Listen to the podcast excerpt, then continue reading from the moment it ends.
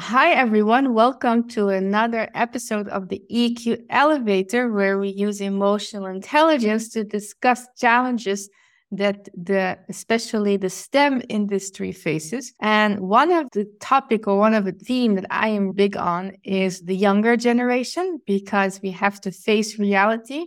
Where they are the current and future leaders. And it's a whole new, different perspective that is often, I find, misrepresented. I don't know if that's correct English, but misrepresented in the business world. So I have here two young, brilliant minds who are representing the Gen Z. Very excited to have Jonah and Jacob with me. They are the co founders of LucidMeme and they are going to explain much better than I can what LucidMeme does. And okay. and we all know what memes are is using humor to bring home a point. And uh, Jonah and I connected actually on LinkedIn. He reached out to me. I love that he uses humor in his subject line. So that is when he uh, caught my attention. And when we had our chat, and he said that your biggest investor is uh, Gary Vaynerchuk. And my reaction was uh, the F word because that's how I associate Gary from, apart from the marketing uh, guru. So I am excited and honored to have both of you on uh, the podcast. And why don't you introduce yourself quickly, what you're doing, and before we dive into it? So, who shall I pick first?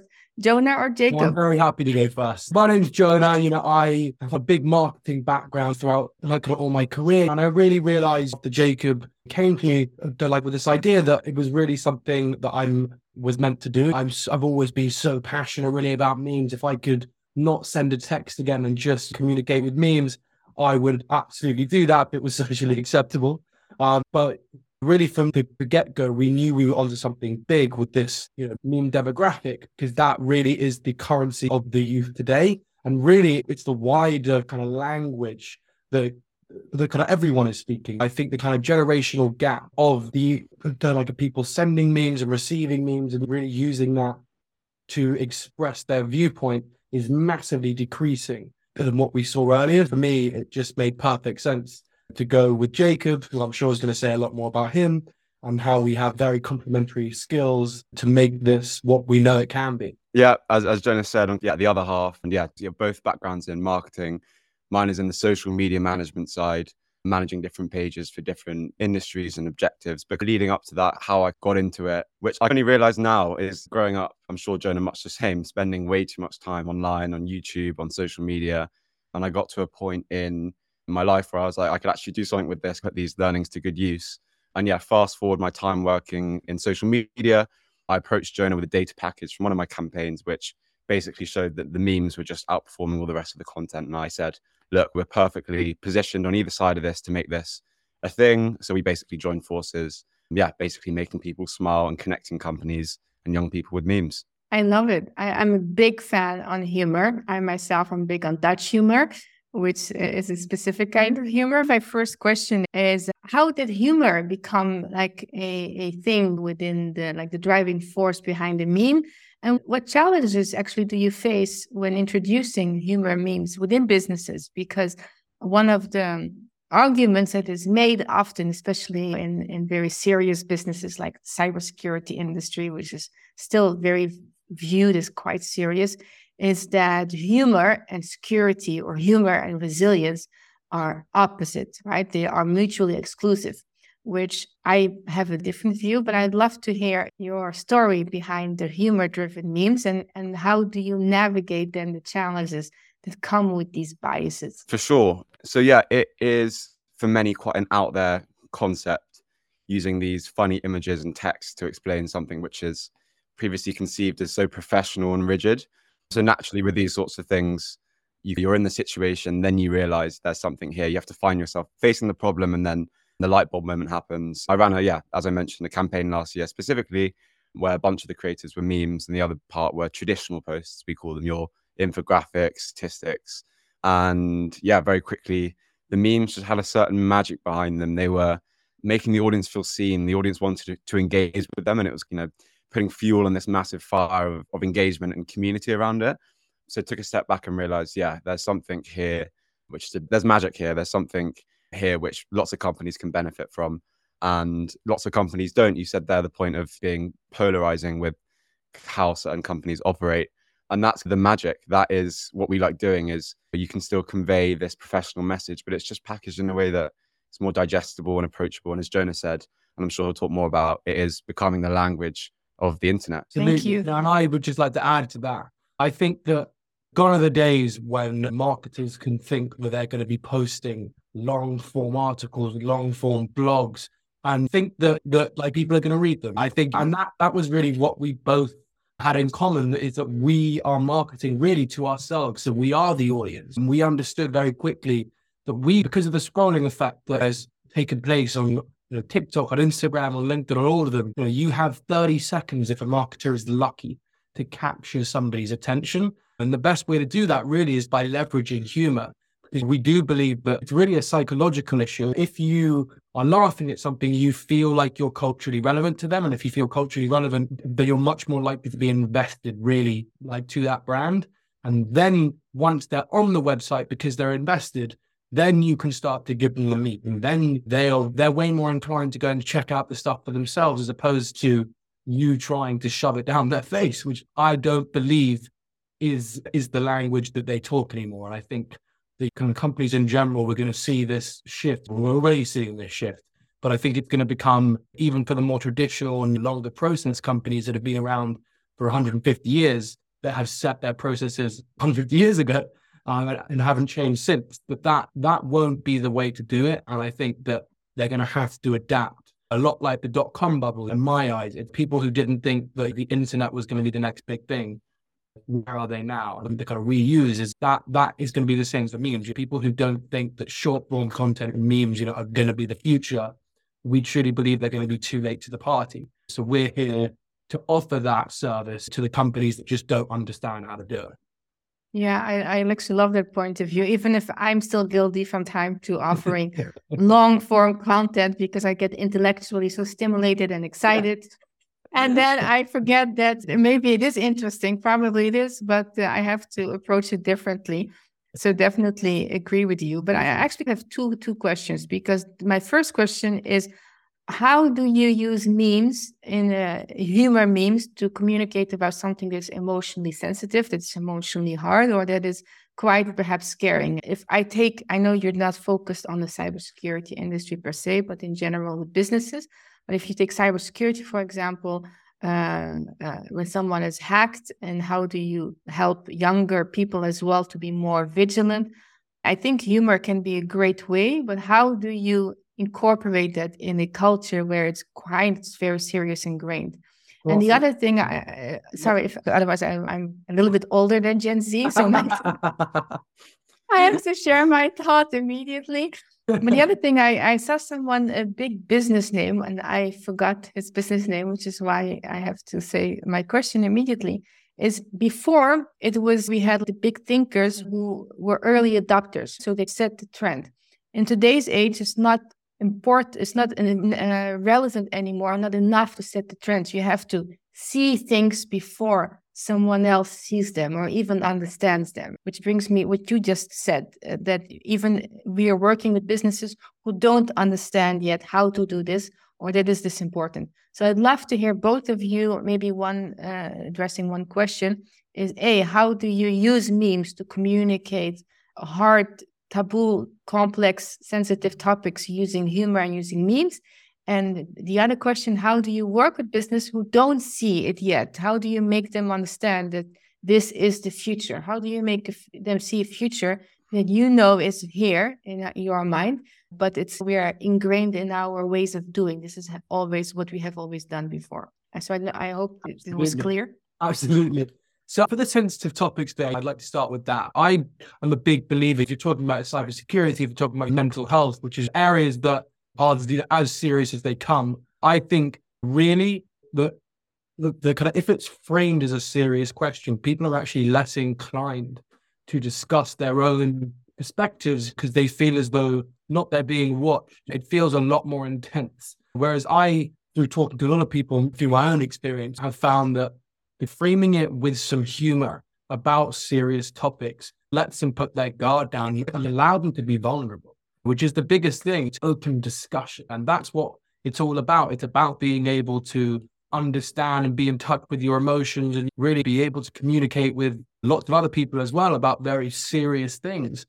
But yeah, again, it acts as that hook that it's okay. We're all human and that we are, we're leveraging the shared experience. And that's what memes do. They unite people together by leveraging a shared experience or pain points that we all feel. For us, it's really, you can mix a very sensitive and very, very intense topic by putting this layer of humor around it that then really sparks the conversation and allows people to share their own stories without feeling as though saying one word wrong might might be this or might be that they're going to be perceived in a certain way. You know, i feel as though it takes all of that out and it turns it into a genuine conversation. Yeah very good point. I tend to share a lot of intense stuff and people then think that i'm very intense. I can be intense but, but I, i'm very but, but, yeah, you've met me now. I am very la- and it's for me, it's very la- easy to talk about these things because I have been in a lot of shitholes in my life, so I've processed all these things. But yeah. when you, but I think this is so important actually because when you use memes, it is felt more. But I write a lot. When you see it written, immediately think, oh, this is yeah. we're not going to go there. But it's actually, I think that is a brilliant point to help people open up more and see things from a different perspective without feeling judged. I think that is a great point. So, Jacob, then you is how do you get businesses to see the future that they don't yeah, see? it's a tough one. Yeah, when they're late to the party, they don't even know about it. I'd say the most important element is to make it make sense to the person you're trying to convince or present it to. So, it has to mean something to them. So, in the same way we've just said, if you're approaching the situation of cybersecurity or an issue, it has to mean something to the audience for them to feel a part of it and engage. So, how can you go to your boss and say, I really think we should be posting memes because they're the future? You have to essentially present it, relate it to something, bring a meme that, that relates to something that they've talked about, maybe a TV show that they've watched or something that's happened to them or something that happened in the office. Maybe someone funny ran down the street and did something, something shared experience. And it's much easier for them to, to understand it once it means something to them. So it's really important to think of something that is because it, it's building on a community that they're part of. So it's the case of, yeah, really diving into what would make them understand it. And then they can see the magic of it and how that would look for the company. I love that. I'm trying to imagine like a really traditional cybersecurity officer who is still using very technical standard operating procedures and how to manage an incident being presented with means to uh, achieve cyber hygiene how much of ego massaging we need to do, how much of talking with their map of the world, and how much. But I think uh, maybe that's also a little bit judgmental from my side because I have worked also with people who are quite traditional security, but they're very open in achieving the outcome through different means. And I think it is so important to communicate, uh, in addition to what you said, is to not make people feel wrong but to say you can achieve the same thing through different means when you talk with different stakeholders, right? The more we make it about the topic and the outcome and less about the people, the less people will feel defensive and the more they will be able, I think, to to change. So thank you for for sharing that. I think I would love to hear maybe from Jonah or, or both of you. Uh, can you give an example of a client or a company without naming anyone, of course, where you introduced the meme as a first concept and you had a lot of resistance, or what was some of the uh, biggest resistance or unmerited argument against using uh, memes in their company when you spoke about humor and when we talk about building up the Gen Z workforce? Can you share an anecdote to really bring home on uh, how you managed to change someone's minds? Yeah, so I've got an example. So I think often with these things, the most value is when you're doing something that the other people aren't doing, right? You want to stand out, and memes are the perfect vessel for that. So, with um, a client in the diversity recruitment space in particular, sort of content wasn't really done because it felt quite like a, a somewhat taboo subject getting uh, more people of color into jobs in certain industries, which are really, which are quite rigid in how they kind of recruit and the people in the companies and that sort of thing. There's resistance there because it's a new thing. But one of our sayings is the proofs and the puddings. With clients and with this in particular, it's a case of testing, testing out the content and letting it talk for itself. And as I say, often when it's something that's not done, you have the most room for growth. And if you can yeah, basically very in a very informed way, test that concept and let the data do the talking, you might find yourself in a lane that no other competitors can touch. And then before you know it, you're the the personal brand that people want to engage with. And I think jo- Jonah might have more to, to add to that. Yeah, I've definitely got more to add. I've got a couple of industries in particular that I truly believe they think that memes aren't for them, but I think as time goes on, they'll actually find that they're the best suited for memes. One of them is the luxury, very high end brand, like the Balenciagas of the world, for example. I feel as though they are holding this this premise that they don't need to do meme marketing because of what their name stands for. But I think that like, when looking at the market, you could tell a lot of these CMOs, and I willing to bet my left arm on this, that they are all going to see meme marketing would only enhance their whole image by a hundred times because it makes them more relatable. And that's the whole point of what we're trying to do is to make brands actually be relatable to a whole and like tap into their demographics as opposed to being very set in, okay, this has worked before, so it's going to work forever. That's just not the case. Times are changing and companies really need to change with it. Because otherwise, what's what's the point of adapting marketing landscape? Times are changing, the the buying power is shifting, and they will see very quickly that what they think has buying power now will not have any buying power in the next five or so years, for example. Another very good industry that I think needs to be disrupted is publishing.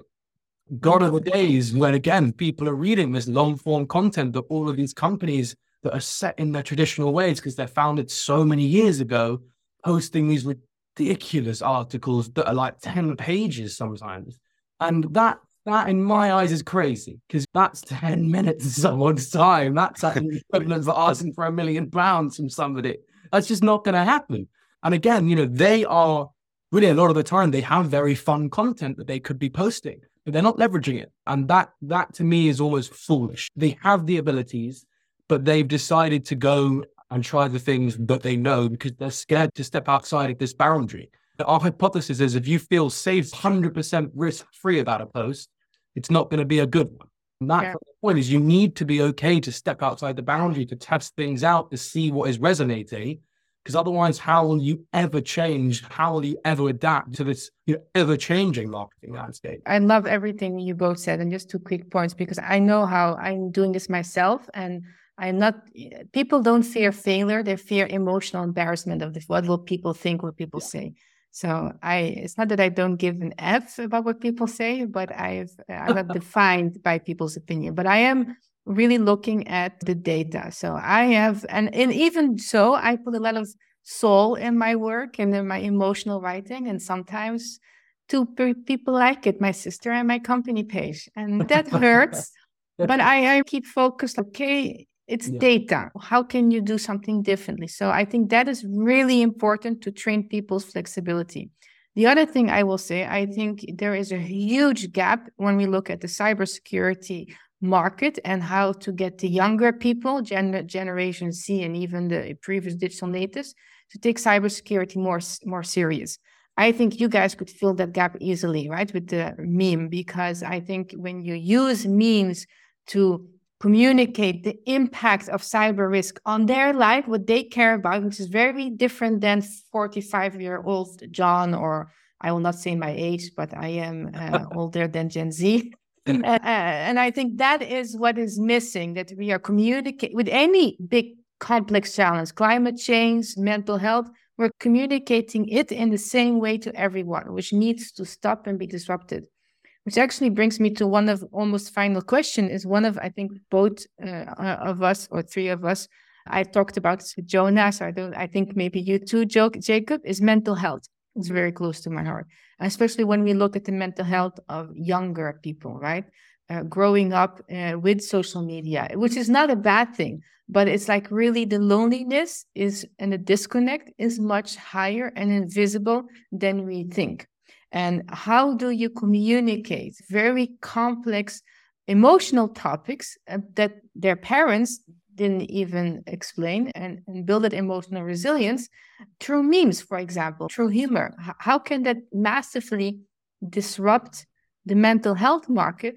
And more importantly, not for profits, but to prevent a, a mental health crisis, which is already looming large, and redefine what it means to be human in digital age. I still do this through long form content and through videos, and I'm adapting on how this how I can bring my message on how to help people feel their emotions and not be consumed by them. But I'd love to hear how you see this trend. And, and what you're doing about it, because I know you're active in this space as well. Sure. So, really, for me, it's a systemic issue. And I think it starts with schools and educational platforms. And I think that we are really trying to partner with a lot of these platforms so that we can almost change the syllabus. The syllabus hasn't been disrupted for far too long, in my opinion. It's teaching skills that really are not relevant for today's world. I think kids today need to be taught and what better way with a young kid to teach them these things than with memes, which is the language they speak from an earlier and earlier age, to actually change the syllabus and teach about what it is, what, the social media like like landscape really looks like. So they have a realistic view. I think teachers and I think, think people in general don't give kids enough credit that they actually are very aware and they are very easy to adapt and they're very resilient. That is the whole point of this talk, right? Is that they are very resilient and they're very they're very able to understand real world scenarios. I think if we, you know, actually entrust them with a very boiled down, not very, with a more simplified version, but still putting in real world examples of what it actually looks like, then they won't be as sensitive to this comparing status, to all the negatives of social media and they're able to reap all the positives that all these amazing platforms really can offer, that that that is really where I see it being. I see it being a like kind of vital to target at the earliest stage of childhood. Because then syllabus can improve and increase. And then by the time they get to a point where their their brains are developed enough that they're going to be seeing some quite controversial content, they're going to be very able to identify, process, and respond without being overwhelmed by a million thoughts and seeing what's online and not having any idea how to deal with it, trying to internalize it, but still not really understanding it. And that really, to me, is how you know, I see you know, a lot of this sensitization has really affected kids of today. And I, and just before I move to Jacob, I think one of the and I say this myself because of my experience, but I don't think it's a, a great representation, perhaps, of all a younger generation. But often when we look at the media, especially when we look at cyber breaches or cyber risk, there's a lot of blame towards the young people that they don't care about cybersecurity, which I think I also said in the past, not necessarily they don't care, but they lack emotional resilience, which is some truth to it because uh, some of the younger people I've worked with, their emotional intelligence score was quite low simply because they lacked life experience in certain areas. So it's not a shocker. However, I do think we need to approach these things differently, not from only how we, the older generation or the more life experience generation, think Gen Z should behave, but what you need in order to achieve that outcome, right? I think we need to stay focused on the outcome and use the means that resonate with people from their generation or their personal interest or their core values, which may be completely different than someone with a from a different country or a different culture or different generation. I don't know what you think, maybe Jacob. If you want to add on to that, or Jonah? I think yeah. no, I'm happy to let it go to Jacob, but I just want to add one more point. I think it's also very important that we, you know, almost look at a backwards relationship instead of looking at cause effect. Maybe we start looking at from effect to cause. What is the outcome mm. we want, and then yeah. what is going to cause that change yes. demographic. Yes. I think that's almost yeah. as important. Let's stop this whole traditional thing of cause effect. And yeah. let's start to work backwards to really be able to achieve what we want. It's interesting you you talking then about young people not really understanding cybersecurity. And the first thing to me that came to mind would be when someone's Xbox gets hacked or when their PS4 gets hacked. Now they're now they're interested. Now they're annoyed, and you know that examples like that, you know, with memes as a vessel, are an amazing way to get in front of them and mean something to them. And then they think maybe I could actually I care about this. This has annoyed me for, for 10 years, whatever. It makes sense to them. Then you can start presenting what that looks like in the wider world for companies and how they can maybe see themselves in that. But yeah, fundamentally, it's a social media and how it's changing young people, their psychology. As you, you mentioned, they spend so much time on it that they don't have a real world experience, meaning their emotional intelligence goes down it is a problem and it's it's so fast moving that it's it's it's hard for anyone to keep up.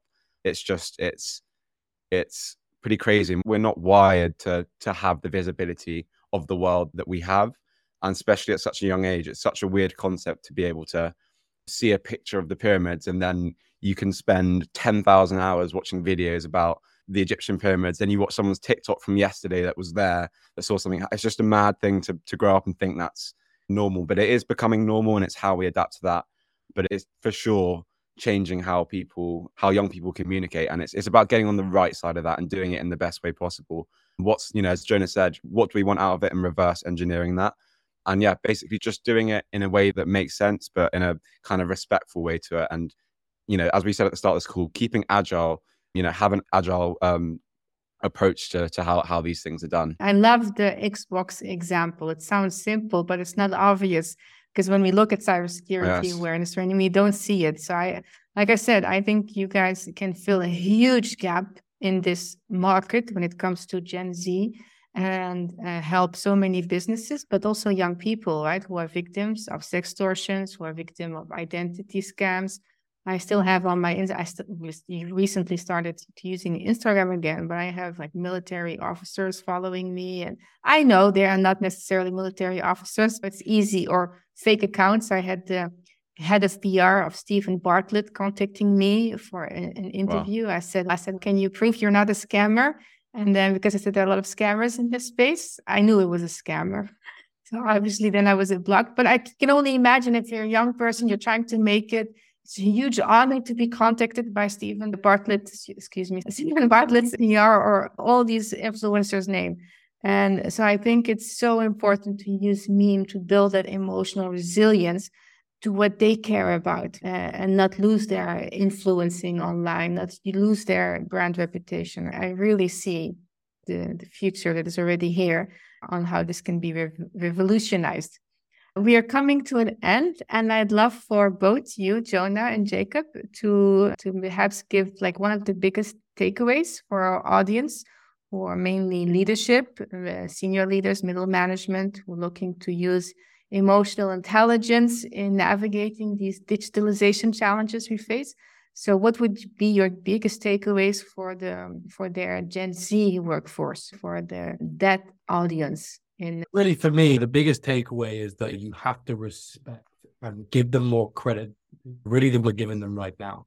They are smarter than everybody thinks they are. They are more resilient. They are more aware of what's going on in the world and trying to put up blinders by them and oversimplify and give these crazy you know kind of oversimplification of examples you know really to me that doesn't help. If anything, it aids it aids the problem. Because, as you said, they don't gain real life experience, and then when they broach the real life experience, what they've been taught, what they what they think they know, is the complete the complete opposite than what actually happens, and therefore it goes into a negative feedback loop as opposed to a positive feedback loop.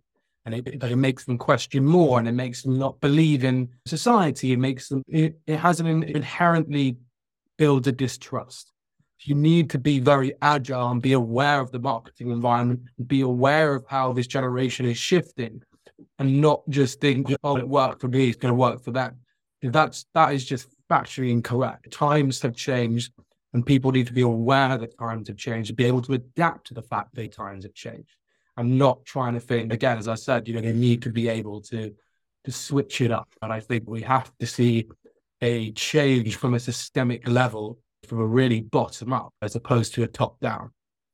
Yeah, love that. For for for, for me, it would be two two things as such. The first one is yeah, to change. Times times are very different. We've grown up in a different way. Where young people may lack in some areas, they're flying in others. Growing up in the digital landscape, there's certain things that maybe older decision makers don't even know about, and to them it's magic, and to the young person it's bread and butter. And the second thing is engagement, make them feel seen, make them feel heard by way of content. It needs to say something to them and, and give them a sense of community and feel something to make them want to give back. As opposed to talking to Gen Z, talk with Gen Z. That that's the, the key to, yeah, the key to approaching it. Love that. Yeah.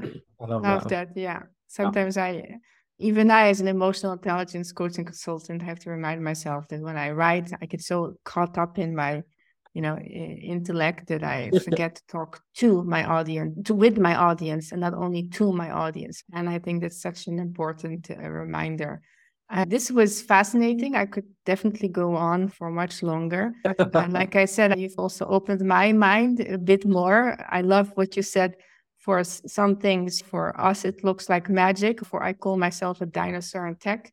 For you, it's bread and butter. So I uh, definitely think that you can revolutionize how we commit. Not only I think Gen Z, I think even other generations are ready to leave the heavy stuff behind. They already overflooded with information. How can we make them laugh a little bit before then they process information? So I think it's amazing what both of you are doing. So honored and privileged that you came on this podcast. It's, it's amazing. I think Thank you very know, much yeah it's really shedding light on something crucial at least also i think in general uh, for businesses especially when it comes to cybersecurity and how making the younger uh, generation more cyber proof not only technical savvy but also emotionally resilient savvy how can uh, businesses people get in touch uh, with you so, I mean, you can get in touch with us by email, either jonah at lucidmeme.co.uk or jacob at lucidmeme.co.uk. We're on LinkedIn, we're on Instagram, but we're very happy to reach out. Please reach out to us. We're both very responsive and very friendly, I promise. I confirm. so yeah, we'd love to help people to really understand what what kind of we can do and to really educate people in how important what we're doing is. Thanks. Thank you to both. I again, it was a, a fascinating conversation, and uh, thank you to the listeners who tuned in. And until next episode, bye everyone. Bye. Thank you. Thank you for tuning in to the EQ Emotional Intelligence Elevator podcast. We hope you enjoyed today's episode and gained valuable insights into the world of emotional intelligence. To learn more about Thrive with EQ and Nadja's mission to build stronger, more resilient workplaces through higher levels of emotional intelligence, visit our website at thrivewitheq.com. You'll find a plethora of EQ leadership resources, tools, and services to help you and your organization thrive. Thank you again for listening. Don't forget to subscribe, leave a review, and share with your friends and colleagues. As always, keep thriving with EQ.